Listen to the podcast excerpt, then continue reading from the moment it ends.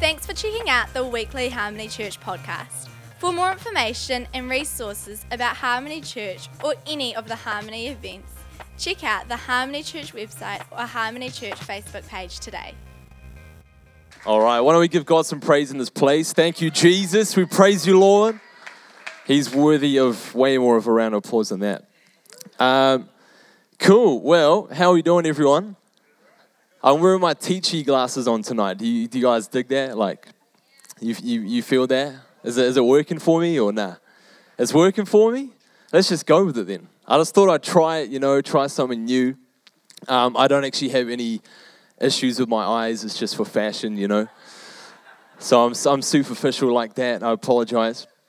Uh, I might actually move this over here because then I can work with this crew over here. This is my crew right here. This side right over here. You guys are amazing. Um, but hey, if we haven't met, my name's Jared, as Josh uh, so eloquently said before. Um, I am really just a dude that's part of Harmony Church, and I get the privilege of looking after Embassy Youth. Are there any youth in the building tonight? Mackenzie's in the building tonight. You know when Mackenzie's in the building, eh? She just is awesome. Um, but uh, basically, I'm going to preach a message tonight. It's not going to go too long, but it's going to be really great. Um, but before I preach, I just felt like, um, uh, yeah, I just felt like I had a word for someone, and God saying there's victory beyond your pain. Um, there's victory beyond your pain. You might be going through a season that really hurts at the moment, or maybe you've just uh, experienced something that's not too good. Um, but I just want to encourage you, like, there's victory beyond that. Like, we're, we're not here just to have, just to have like a, a you know, a happy, good life. That is God's plan for us. Um, but ultimately, we're here to succeed. We're here to win because we're on the winning team. Do you guys believe that? There's victory beyond your pain. So if that word's for you, be blessed. I um, really feel like that's going to help you in this season. Um, next week, we got Ben Williams coming to teach on evangelism, relational evangelism. And so um, tonight, uh, I really feel like God wants to um, prepare us for that. I really feel like we're going to see a great harvest come in um, next weekend. And I feel like what God wants to do tonight, and funnily, He's used me to do it, which is just hilarious because um, this is really an area that I'm, I'm extremely passionate about. And uh, this, that's the area of discipleship. I really feel like God wants to remove a few barriers for us in the area of personal discipleship and activate us into our influence. Is that cool? Um, uh, yeah, so tonight's going to be more of a teach than a preach. That's why I got, that's why I got my teaching glasses on.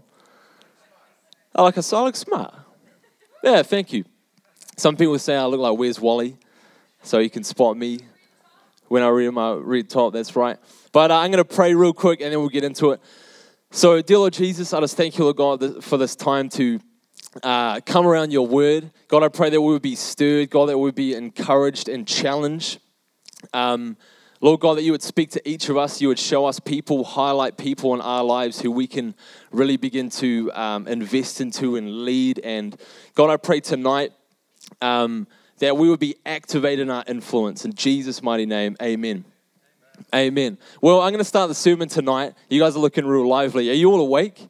You feeling good? You got to when I preach, you got to talk back to me, okay? I just want to educate you on how to, if, if you ever preach, you understand what I mean. There's nothing worse than speaking to a group of people that are just, just, they're just giving you nothing, man. Uh, so tonight, it's going to make your night way more enjoyable if you just get vocal with it. Is that cool? Can I get an amen? Can I get a hallelujah? All right, brilliant. It's going to be way more enjoyable if we just work together on this. Uh, and I believe that God's going to speak to you. So I got a question for you tonight. Who likes a good cliffhanger? Like in, in like a movie or like a TV series or a book, like a good cliffhanger, right? Um, usually what happens is that, you know, in a story, they develop the characters, it's good versus evil, and then, um, you know, or it might be a TV series. I remember I used to watch 24. Did anyone get amongst that back in the day? Jack Bauer, I'd say that's probably in my top three um, favorite TV shows of all time. But why it was so good, thank you, Joe. why it was so good is that every every single episode would finish on a cliffhanger. So like something drastic would happen, like someone would die. Like I remember the guy that plays Samwise Gamgee in Lord of the Rings. He was on 24 and he died from this nerve gas, right? And it was just tragic. These terrorists had put these, this nerve gas in the in the CIA, whatever it's called, CTU, Central Counter Terrorist Unit, and and all these things were happening, and then bang, it cuts off, and there's a cliffhanger, and it's the end of the series. You got to wait like six months until the next, the next piece of information, the next piece of progress in the story. A cliffhanger, right? Um, who's who's seen like the latest Infinity War, Avengers Infinity War? Okay, most of this crowd right here haven't. Um, so don't worry, I'm not going to spoil it for you. But basically, if you've seen it, you'll know that it ends on just a mad cliffhanger. Hey, like it just ends and you're like, okay, all right. I guess I'll wait till next year. You know, give it a year and we'll, we'll come back to it. But it ends on a cliffhanger. And so, um, if you if you read through uh, Matthew's account of the gospel, um, you'll realize that the book ends with a humongous cliffhanger, and it's intriguing. And we have that we have that verse if you have it there. Awesome, thank you, Maddie Wait, you're the man. Um, and we can read it on the screen. This is how it ends. This is, this is actually the theme verse from our conference we just had a couple months ago. It says in Matthew 28 19, um, Therefore, go and make disciples of all nations, baptizing them in the, name, in the name of the Father, the Son, and the Holy Spirit, and teaching them to obey everything I have commanded you.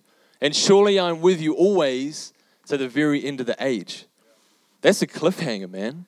That's a cliffhanger because, just for a bit of context, Jesus said he, he, he came to earth as a baby. This is God in the flesh. He was a baby. He grew up, was in the temple, ran away. They found him again. Woo! And he and then he continues through his ministry, and then public ministry opens, baptized, like lights from heaven, voice from heaven. It's amazing. And then he's he's crucified. Then he's raised from the dead, and now he's just about to like he's basically done everything that he's here to do, right? And it's pretty anticlimactic in a way, it seems at first if you look at it, because he basically says this. He's like, hey guys, go and make disciples. Yeah, peace, see ya. And then like flies up into heaven. You know? The the disciple, you're probably thinking the disciples are standing there like, uh probably go catch some fish, eh? Don't really know what to do. But um, if you read into this verse and read into this whole story, the thing we need to realize is that this, this statement to go make disciples, it made perfect sense to them. It made perfect sense. Um, it, it, might seem like an out of the blue sort of thing um, for Jesus to do all this stuff. We're trying to figure out what's going on. He, he died, he's rose from the grave, then he's ascended into heaven, he's gone. But for these young men, the, the call to discipleship made perfect sense. It made perfect sense because think about it for the past three years of their lives, Jesus had, had, had intentionally and consistently and proactively invested into their lives day in, day out for the last three years. He discipled them. And you see it all through the all through the gospels is that he takes moments. He preaches to a big crowd and he's like, yo, Sermon on the Mount, you guys are amazing, do these things. And that's incredible. Or he explains something, he, he has a heated debate with the Pharisees, who are like the legal teachers of the day. And every time he would do something like that, like drastic and big and, and demonstrative, you would always find him back here with the boys. Back at, back at um, Peter's, you know, crib, that just be hanging out, playing some, uh, you know, playing some Monopoly deal or whatever. And Jesus would, would he would intentionally explain everything that he had just preached. He would give them the, the secrets, like the, the pro tips that no one else would know about. And the reason he did this is because he was literally setting them up. He was setting them up. It may have sound, it may have seemed like a real simple thing when Peter was, you know, standing here catching fish, and he was pretty useless at it anyway. Um, and Jesus is like, "Come with me, man. I'm going to make you a fisher of men." And so, from that very initial call, And a lot of us have had that call tonight is, is, the, is this process of following Jesus along the journey. Is that in every moment, Jesus was setting these guys up to, to continue what he was doing, right? Jesus didn't, he didn't just kind of, he's got it all figured out. He didn't just come to earth and be like, cool, yeah, I guess I'll die for their sins. You know, that'll be great, fantastic. Then I'll just roll up into heaven, it'll be great. Eat some candy corn in heaven, and these guys, you know, they can just chill. That's not what he said. He made it really clear, and he demonstrated it through his whole entire ministry this thing called discipleship. This thing called discipleship. And it's, it's amazing to see, like, when, when you look in, like, straight after this cliffhanger, we roll over into the book of Acts. And it's no surprise to see the ones that are pioneering the early church, the ones doing the damage, the ones expanding the kingdom, the, one, the ones that are putting their life at risk every, almost every single day, it seemed. The ones that were spreading the gospel were these ones that Jesus spent the most time with, his disciples.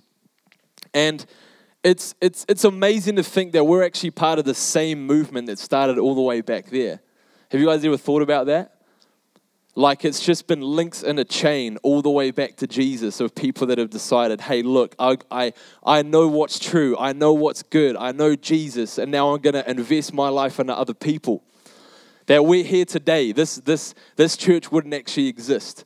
We wouldn't be sitting here. We'd probably be at the movies tonight or something this what everything we, we, we believe it wouldn't really exist unless there were people that were willing to invest their life along the way and pass on everything they knew demonstrate the kingdom and in that way continue this movement who's excited to be part of that movement tonight come on I'm, i mean I'm personally just thankful that like think about this for a minute like jesus christ like the main man the top don the the the the, the cream of the crop best of the best, like the anointed one of heaven, like King of all kings, Lord of all lords. Like he's just the top don. He's just, you can't get any better than him. Like he's just incredible. And his strategy, think about this for a sec. His strategy, it sounds so ridiculous. He would come to earth as a baby. First of all, like let's just park there. If I was coming to earth to like set up my kingdom and see it expand across the whole world, that that that's not what I've chosen. I, I wouldn't have chosen that because that just it's so just upside down in our way of thinking. But what Jesus did is his strategy was to take a few people and invest everything he had into them. Everything he had. And we're part of that movement today. Come on, we can give Jesus some praise for that. That's amazing. That's incredible.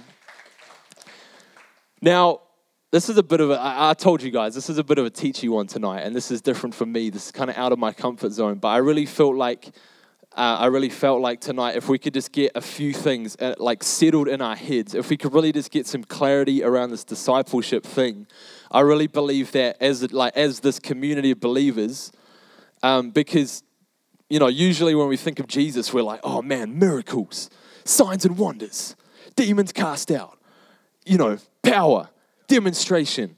But we need to understand that everything Jesus did on earth and during his public ministry was in the context of this thing called discipleship. Discipleship. Everything he did was to teach others to do the same. So at this point, you might be wondering, what, what the heck is discipleship, man? I came to church just because there's nothing else to do tonight. I don't want to learn how to do this thing called discipleship. It sounds real boring. It's a long word. It sounds mundane and stupid and pointless. But basically, I, I just wanted to, first of all, I want to define what discipleship is. And then for this whole group of people right here, this family, I basically just want to go through through four myths that I believe that we currently we currently believe about discipleship. And then after that, I'm just going to give you guys a choice, an option to, to really just make this a central part of your life, your priority. The number one task of every Christian is discipleship. It's discipleship. That's the pattern that Jesus left. So, what is discipleship? Discipleship is an intentional friendship with Christ at the center. When you put it like that, that doesn't sound too bad, eh? That sounds pretty good. That actually sounds pretty good. I'll say it again. Discipleship is an intentional friendship with Christ at the center. An intentional friendship with Christ at the center. There's a lot of people in our lives that we hang out with and we have to do life with and do church with, but how many people are we, are we intentionally investing into? Um, I think one of the, my favorite verses in all the Bible on this, this particular topic is in 1 Thessalonians 2, verse 8. And I think that's on the screen. This is Paul speaking, probably one of the greatest missionaries in the history of forever. This is what he said Because we loved you so much, we were delighted to share with you not only the gospel of God, but our lives as well. I'm going to read that again. We loved you so much, we were delighted to share with you not only the gospel of God, but our lives as well. Isn't that incredible? That Paul, this amazing missionary dude who was like in jail, he was put in prison, he ended up getting um, beheaded in Rome, that he put his whole life he put his whole life on the line for this cause. He not only preached the gospel because he was a great preacher, he was a very articulate and intelligent man, but he, he, he demonstrated the power of God, not only in miracles, but in doing life with people and loving people for who they are, and in, in doing so, spreading the gospel. Isn't that amazing? Discipleship is about openly showing Christ through your lifestyle, walking out what you profess to believe, and teaching others to do the same. That's, is that a challenge tonight? Do you guys feel challenged? It's very easy to, to talk the talk. And I think we're, we're getting to a point, um, even, you know, like in, in this city where people are very quick to figure out who's genuine and who's not. We as a church need to be people that are authentic and real, man. We need to walk the walk. You can't talk the talk for very long. You're going to run out of gas way too soon. But if you're walking the walk, if people see that, wow, man, this guy does family amazingly. The way this guy looks after his kids, the way this guy leads in worship, the way this guy runs a business. It's amazing. He goes to church on a Sunday, like sure that's weird, but look at how he look at how he organizes his time. Look at how he values other people. We need to be people that not only preach the gospel, because that's great, that's necessary, but we need to share our lives with other people as well. That was Paul's method, and that's what we're going to look at tonight. Um, and I really believe that if we can just get this, we're going to grow in, in influence and maturity and in power like never before. There's a word this morning that, that we heard from Gideon that, you know, someone was prophesying that this could be the next Hillsong. And that's that we don't want to be the next Hillsong, but what he's saying is we're, we're going to be a world influencing church. It's the influence. We want, we're a community of influence. That we're not just called to sit here in these walls, but we're called to walk the walk, go out into this city here, where you live, in your community, and demonstrate Christ. So the first myth I want to look at tonight that, that you that you guys might have um, subconsciously allowed yourself to slip into is this this this first myth here. We can chuck that on screen. Ooh, dang! I might just leave that out there for a few minutes. The first myth that we can buy into as a church, as a community, is that discipleship is just the pastor's job. Gideon and Catherine just, just sighed a sigh of relief. Because it's not just their job. They're great at discipling people, but it's, it's everyone's job. You know, for a long time, I feel like this mentality may have just trickled in a little bit, just seeped in a little bit. Like, ah, I don't know, man. You, you, you professional Christians can take care of all that you know. But uh, we're all professional Christians, aren't we? We're all professional Christians. Um, basically, to clarify this, I mean, we've got some amazing senior leaders here, Gideon and Catherine, and a, a core kind of staff team, guys like Josh and uh, myself and a bunch of other amazing people, Johnny Clark and all these guys that help just take care of the day to day, week to week, mundane stuff, right? The stuff that you guys don't really want to do anyway. But our job is to not do all the work, but it's to help you guys do the work. It's, it's to help release you into your ministry. Does that make sense? Does that make sense? Um, it's to equip you guys in your ministry. It's to equip you guys. Whatever God's given you, whatever's in your hand, that's what God wants to use to make an impact. I think for a long time in Christchurch, particularly, it's a very parochial little village sort of place um, where you kind of just know everyone. Um, yeah, I just upset a few people.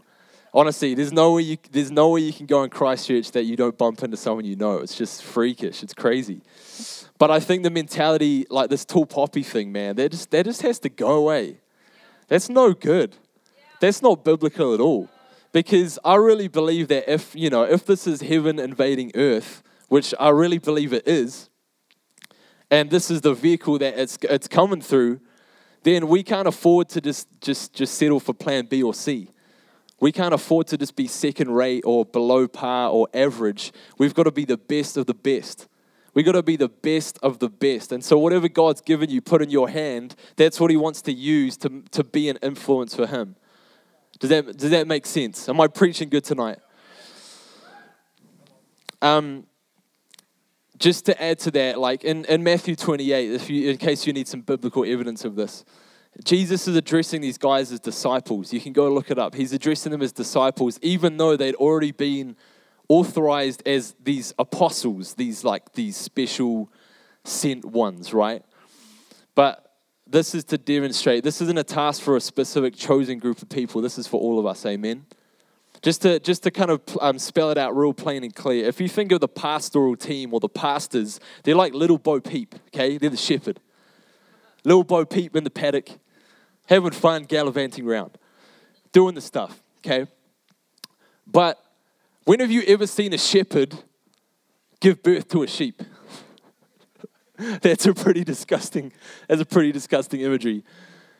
A shepherd doesn't produce more sheep. The shepherd's job is to look after these sheep so they can produce more sheep themselves. The pastor's job is not necessarily to disciple people, that is our job. God has put people in our, in our heart. Maybe it's a family member, it's someone that's close to us, it's a sibling, or it's one of our kids um, or it's, it's a youth kid or someone at school, maybe a student that you teach. Um, God has put them on your heart because He wants you to actively and proactively engage in this thing called discipleship. Engage in this thing called discipleship. As people of this congregation, I just want to challenge you. It's if I can, I'm just a young blood here, but I'm just going to put it out there and see if I can get away with it. It's our, respons- it's our responsibility to disciple the people in our world. And you don't need a master's degree in theology to disciple others. All you need is a willingness to share your life with other people and draw them even just one step closer to Christ. If you've done that, you're winning. You're winning at the Christian walk. And that's amazing for two reasons. First of all, they're going to grow in their faith, and you're going to grow in yours. Isn't that amazing? Isn't it amazing when you give things away, you actually get blessed a whole lot more? And that is the process of discipleship. We live in an age where it's like it's like spectator sport, right? Who loves a bit of football in here? A bit of basketball, maybe. Basketball, NBA. Fabian loves a bit of basketball. Um, we live in this age of spectator sport, and I think that's kind of the wrong mentality that we that we need to. We don't need to adopt that mentality. We need to adopt and a mentality of, of, of participation. Because in, in the kingdom, man, it's kind of it's kind of it's kind of offensive in a way, is that there's no spectators allowed. There's no spectators allowed. That's pretty full on, man. To think like, man, Jesus, that like he he doesn't allow anyone to just sit back and watch. He doesn't allow that. He doesn't allow that. I want to encourage you guys tonight. You are the team. You are the, you are this you are plan A. You are the cavalry. You are the cavalry. If you, are, if you don't feel like you are it, I want to encourage you tonight. You are it. You are it. You stand and you sit in rooms that no one else is in, which means that you have an influence no one else has. You can do things no one else can, which means that you have an influence no one else has. You have an anointing no one else has. And so, as a, as a collective group of people, I feel like God just wants to challenge us tonight. There are no spectators in the kingdom. It's a no-no. We can't allow that. We can't. We we can't. I know these seats are comfortable, but we can't just sit. We can't just sit here and expect things to change. We can't be pew sitters. We have to be people that actively engage, engage, and use the influence we have. It might be one person. You might disciple one person for the rest of your life. That's success. The second, the second myth that we that we uh, that we might buy into is uh, is this one here. Oof. Man, I'm just calling it out tonight. Woo! I might be in trouble after this.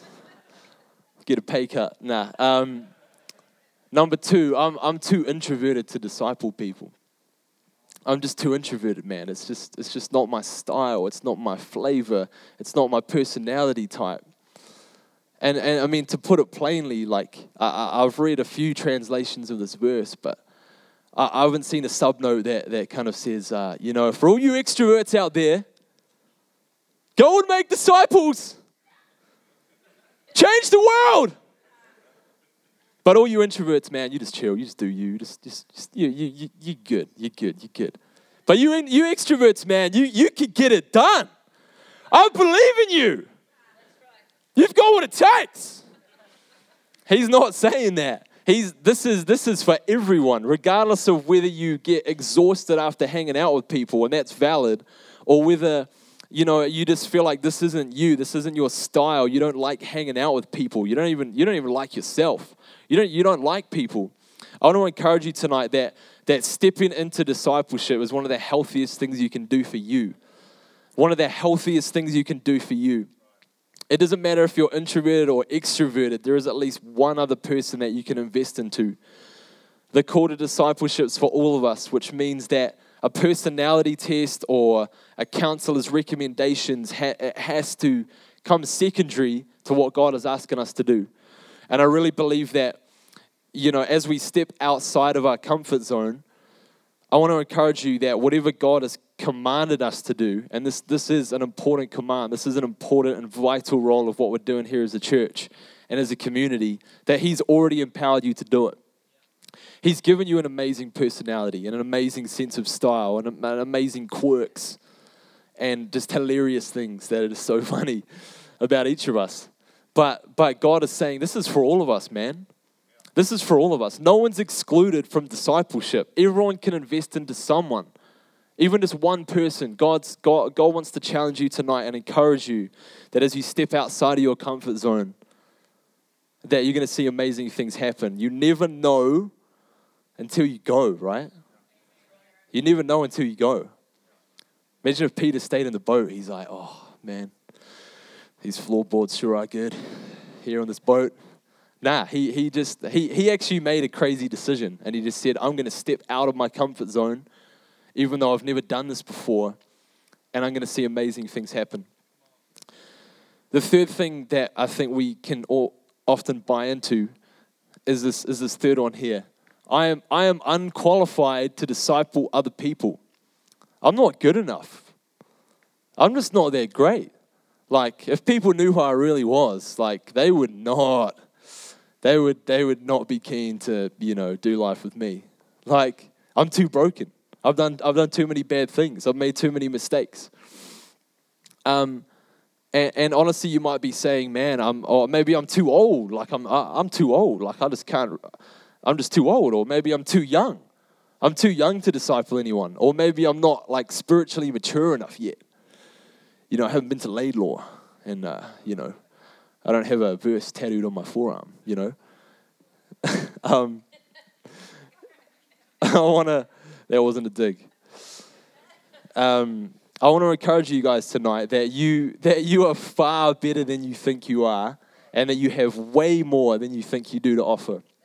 You have way more than you think you do to offer. You have way more, you, the, the experience and the journey that God's put you on is is so intentional it's not funny. Like I don't I don't believe in coincidence anymore because I think God just uses every little thing to push us like closer to him, you know? Every little thing, every little detail, every little um, or every big thing, every every pain that we've experienced or every um, success that God is going to use everything you have. And if you would just choose to invest, man, I, I am qualified. I am good enough. I have influence. I'm aware of my influence. Like when you become aware of the influence you have, it's amazing what can happen. Like just flick that switch, bang, whoa, hey, I can actually influence people. Even the most introverted person will influence 10,000 people in their entire lifetime. 10,000 people. That's like this room times 100,000. No, no. It's, it's, it's, it's, that's a lot of people. But I would hate for us to get through life just not being aware that we can actually influence people. We can actually make a difference. that we, we actually have something to give. It's like the parable of talents. The guy that the guy that buried and hid his talent in the ground, and compared to the other two that multiplied and and and increased what God gave him, the reason that he buried it and chucked it in the ground is because it, it says he dis, he despised it. He he was scared. He, he, he knew that his master was like a harsh sort of dude. And, and I would hate for us to get through life and, and even get to the end of our life and think, man, I, I actually had something that God gave me. I, I had a talent. I had an experience to share. I had a word to share with someone. I had a conversation that I could have had. I had a talent. And we can use that tonight. We can use that tonight. I want to encourage you in Colossians 1 28 verses 29, 28 to 29. It says, He is the one we proclaim, admonishing and teaching everyone with all wisdom, so that we may present everyone fully mature in Christ. That's pretty full on. That's a pretty big deal. But this is the encouraging part. To this end, I strenuously contend with all the energy that Christ so powerfully works in me what Paul is saying is that Christ is he's got like unlimited energy. He's almost he's got like unlimited resource. He's got unlimited confidence. He's got unlimited boldness. In this in this place of like I'm in Christ, I'm anointed. I've got what it takes. If you would have known me like 10 years ago, even talked to my my dad afterwards, like I wasn't a very fun guy to be around. I was a total total introvert, totally like hated, to, didn't really talk to people, didn't kind of just minded my own business. I was like so socially awkward, it wasn't even funny. Like I just didn't enjoy, like I remember YouTubing one time, like how to talk to people. Because I was so bad. It worked, praise God. But I want to encourage you tonight, like when you when you realize, man, I've I've actually got something here. I've actually got something here. Like I've got something to give. I've got a gift. I've got a talent. I've got an experience. I got a, I got a piece of wisdom. I got a hug. I've got a friendship. I got a I, I got a um, a child here that I can care for and raise and look after. When we when we don't despise what like the influence that God's given us, we're going to see this place explode because you guys are way more influential than you think. Way more influential. When you when you realize the extent to which you can actually influence people in your world, you'll be mind blown. You will be mind blown at how people change, how atmospheres change, how workplaces change, just by activating the influence that you already have. You guys are well qualified to disciple other people. Well qualified. Um, just another thing for you, like for for the youth here tonight, and maybe like the young adults community. Um, you guys might feel like, man, I'm too young to actually like add value in the church. Like I'm too young to like, you know, even do any. I'm too long, too young to lead worship. It's amazing seeing Dominique up here tonight, like you know, singing tonight, just so so beautifully and and and with such anointing. But to all you young guys, man, I'm talking to you, Johnny Clark. No, no, no. Um, um, all you young people, like don't allow your, your youth and your age to, to rob you of amazing opportunities. Because we love the older generation here, but they're also looking at you guys to do something as well. In fact, I think that like there's there's there's there's a great sense of faith that rises in people when they see young guys. Man, that people have been praying for youth to step up and do something for years. There's probably people in this room that have been praying, God, just just do something with this generation. They're going, they're going to hell in a handbasket. Let's see some, some kids that are on fire for God. There is nothing more amazing, there's nothing more powerful than when we see even these generations working together, but we see young people say, nah, man, I got this. Like, I'm going to go into my school. I'm actually going to make a difference. I'm not gonna I'm not gonna bow the knee to like expectation of other people and social media and all that trash. I'm actually going to step out and, and stand up for my generation. That takes a great lot of boldness, but I want to encourage you guys tonight. It's an, it's an, it's an attitude change. If you get to simply change the attitude and your perception, a lot of things can happen for you. Is that cool? All right, the last thing that I wanted to hit tonight, because I haven't hit enough already, um, is, is, is number four. Here we go. Discipleship only happens to certain people by random chance. It's a lottery. It's, it's like the island, you know, and they get selected to go to this magical, mysterious place called discipleship. Um, but in all, like in all my years of being in church, which is actually not many compared to some, but I think you guys would agree with me, is that I've seen heaps of people come and go.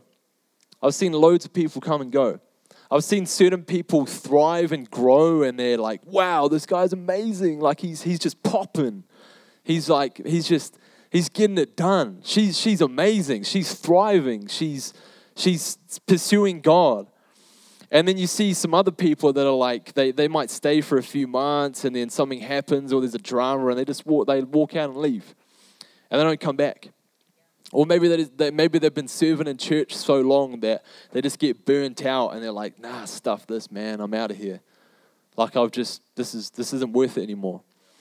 But I want to I, I want to um, propose to you tonight, and I've come to this conclusion that there's actually only one reason people stay connected to the life of the church. One primary reason. One primary reason. The worship could be amazing. The preaching could be anointed such as tonight.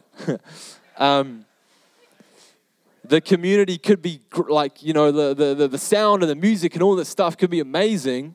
But I've, I've come to learn that there's actually only one primary reason people stay in church and continue to grow in their faith and continue to pursue God. And that's because of intentional relationship. Intentional relationship. Someone's faith can actually only be sustained in relationship with other people. Did you guys know that? It can only be sustained in relationship with other people. It's, it's like your faith is a piece, like a piece of a jigsaw puzzle, but it needs to be it needs to be slotted in. It needs to find its place, or else it's it's it's it's not getting the full picture. It's like if you disconnect something. It's like the vine. You disconnect a branch from the vine. It's uh, it's it's eventually going to die. It might look green and good for a few months or a few days or a few moments, but it's eventually going to be disconnected from the source of life. Christ in all its fullness is head and body. Head and body, which means that we have to be connected to Jesus primarily, but each other as well. We can't stay connected to this vine, this community of life that flows out, if we want to go and do our own thing. But the challenge with that is that we need to be intentional with our relationships. We need to spot people that are new into this community, this church here, and we need to say, man, I, like there's something special about this dude that I want to invest into. Like, let's get this guy plugged into a life group. I'm going to shout this guy some Maccas. We're going to hang out and actually just spend time living life together. I'm going to invite this, this couple round to my home. I'm gonna I'm gonna get proactive in connecting these people into church. And I really believe that if we could be people of intentional relationship, that we're gonna see people come through these doors and and they're gonna they're gonna stay in this community. They're gonna be knitted in. They're gonna grow and and and and start succeeding and thriving and reaching their full potential that God has for them. If we would just say, "Man, I'm just gonna flick the switch and become intentional." I'm going to become an intentional Christian. I'm going to, I'm going to become an intentional Christian. You know, uh, look, looking back on my past few years in Wellington, um, which is where I came from, um, and even over the last few years, like I've probably met thousands of people in church, like thousands of different people. Um, but I can honestly only name, probably on a hand, like I can only name a handful of people that have intentionally invested into my life. Because there's a difference there. Like, there's a difference to just being at the same events and doing the same job or being in the same place to man like this person is intentionally like they, they're, they're pursuing relationship friendship they're investing into my life intentionally love has to happen on purpose love has to happen on purpose Imagine if God was like, oh, yeah, sin issue. Oh, darn it. Oh, I guess we'll, I guess we'll just, you know, we'll just park here and see what happens. You know? No, the whole thing was planned out from the very beginning. Love happens on purpose. We can't expect people to stay in this community, grow in their faith. You can't expect you to grow in your faith unless you're intentional with your relationships. You're generous with your words. You're generous with your encouragement. This is an inc- incredibly encouraging community, but we can be more intentional. Um, an amazing story uh, I recently read was, was the story of Elna Edmond. And uh, I'm not going to do a show of hands because none of you guys have heard of him before. Maybe you have, but um, Elna would, he played golf um, uh, regularly, and his caddy was, was actually a young preacher at the time. Um, who assisted him on the golf course. So, you know, he'd hit the ball and then he, you know, like tell him what club to use. Oh, you want to like, yeah, yeah, yeah, nine iron, yeah, yeah, yeah. Um, trying to, you know, help him, help him lift his game and help him assist him. And Elna, he realized and recognized that this young man was, he wasn't just an ordinary dude. He actually had, he had a great potential. He had a great sense of anointing that this young man carried something special. And so what Elna did is that he, he actually decided to pay for this young man's first year of tuition at a, at a prestigious Bible college in the States. Um, and not, not only that, he actually helped arrange a scholarship. So this man could not only join the school, but continue in his studies, and, and that would propel him into his ministry. And in an interview with this, with this at the time young man, this, this was actually a massive turning point in the young caddy's ministry. This young man would, he wouldn't actually stay a caddy, praise God, but that's, there's nothing wrong with that. Um, some of you golf fans like out there just give me some evils right now. Um, he wouldn't stay a caddy, but he would actually think about it. This is just a man that chose to invest privately and consistently into this young man's life. This young man, young caddy, would go on to become one of the greatest evangelists in the last century. Over an entire lifetime, he would lead a total, he would, he would preach the gospel to a total of 2.2 billion people. 2.2 billion people. This man's name was Billy Graham. Isn't that amazing? Isn't that incredible? We see this, this, the ministry success and we see, you know, this, this, this incredible success story in Christendom. This man who came out of almost nowhere became this powerful, mighty evangelist and preached the gospel to billions, millions and millions and millions. But what we don't actually see is the intentionality that began down here. And we don't see the link of intentionality that carried this man all the way through his ministry. Allow me to, to remove the myth in your mind that some people just get lucky with this whole ministry thing. They just get lucky with this whole, you know, success thing. It doesn't happen like that. Nothing good really, nothing good really happens by default. Nothing good really happens by default. Intentionality. Discipleship only happens intentionally. I feel like God's calling us to a greater level of intentionality tonight.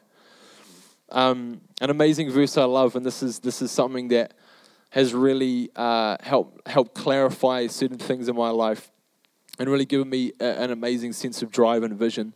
Is that in, in Ephesians five fifteen? I don't think we've got on the screen there, but Ephesians five fifteen to seventeen says this: Look carefully then how you walk, not at, not as unwise, but as wise, making the best use of the time because the days are evil. Therefore, do not be foolish. In another trans- translation, it says, do not walk circumspectly, which just means walking like this. Just kind of floating in between church meetings and, you know, floating in between your job, floating in between moments. And no, like what, what he's saying here is we need to be wise. We need to, we need to be people of intentionality. It says, therefore, do not be foolish. Do not be foolish, but understand what the will of the Lord is. Understand what God's will is for you. And his, it's, it's, it's been made really plain, as we can see here all through Scripture. Uh, God, God's heart is in this thing called multiplication. Even since Genesis 1:28, you can go look it up later. But God's heart is in this thing of multiplication, of discipleship, of investing yourself into other people, into developing leaders, and developing people that can do the same for others. And um, I, I really feel like God's calling us to this greater level of intentionality. I want to invite the, the band to stage, and um, I'm, I'm going to wrap it up pretty soon. But um, basically, I, I just wanted to give you guys an opportunity to respond tonight, and that uh, um, I, I really feel like you know we, we have a city, like a whole city, that needs to be discipled. We live in such a crazy culture where, you know, um, there's just crazy things happening. Like it would blow your like the stories I hear are just absolutely insane. Like the things that people are engaging with now, and it's it's almost seen as normal. We live in a city that desperately needs discipleship. This is God's plan A. There is no plan B. Like Jesus literally won't come back until this entire process runs its course until we step up and say, man, we're going to disciple nations. The church can disciple nations. We can disciple a city. We can disciple a community. We can disciple a household. We can disciple an individual. We can disciple an individual. There are people in your world that desperately need your input, like desperately need your input. There's you know, like the stats are there. It's just insane. I was at a um, regional youth pastors meeting last uh, last week, and the stats are just horrendous. Like it's crazy to see what with the state the state of mental health that teenagers are in right now. One in ten people will go through school, um, like self harming. Like one in ten, at some stage through their high school journey, they would have harmed themselves in in, in, a, in a horrific way. People are depressed, discouraged. They need you guys. They need you guys. We don't need just, just a revival in the sense that the church is coming alive because you only have revival. You only, you only have a revival when, when there's actually when there's something to do. The body becomes alive so it can do. It can do. It can act. It can affect change. It can influence. There's nothing more powerful than the body of Christ, man. There's nothing more powerful than the church that means business. We want to see revival happen. We want to see the miraculous. We want to see signs and wonders. We want to see all of that amazing, incredible stuff. We want to see the Holy Spirit sweep through the city and through this nation, through the world. But we need to see reformation too. We need to see, we need to see like schools and, and all these places discipled. We need to see cultures changed. We need to see cultures shifted. You might go into work and think, man, this is such a depressing, like, horrific place. I don't even like working here. A lot of people don't enjoy their jobs. But I guess the challenge for us tonight is can we be intentional in changing that environment? Can we change that environment? Can we, can we see environments transformed? Can we see our houses, our households transformed? Can we see our peer groups transformed? Can we see our children transformed? Amen. um, yeah. I feel like God wants to um, really challenge us, and I feel challenged. Like this is something that I've been living out for the last probably a few months, going really hardcore at this thing called discipleship, and it's just been amazing to see what's what's happening, even in the youth. Um, I just want to remind you guys like God, God's method, God's method is man. Like you are the method.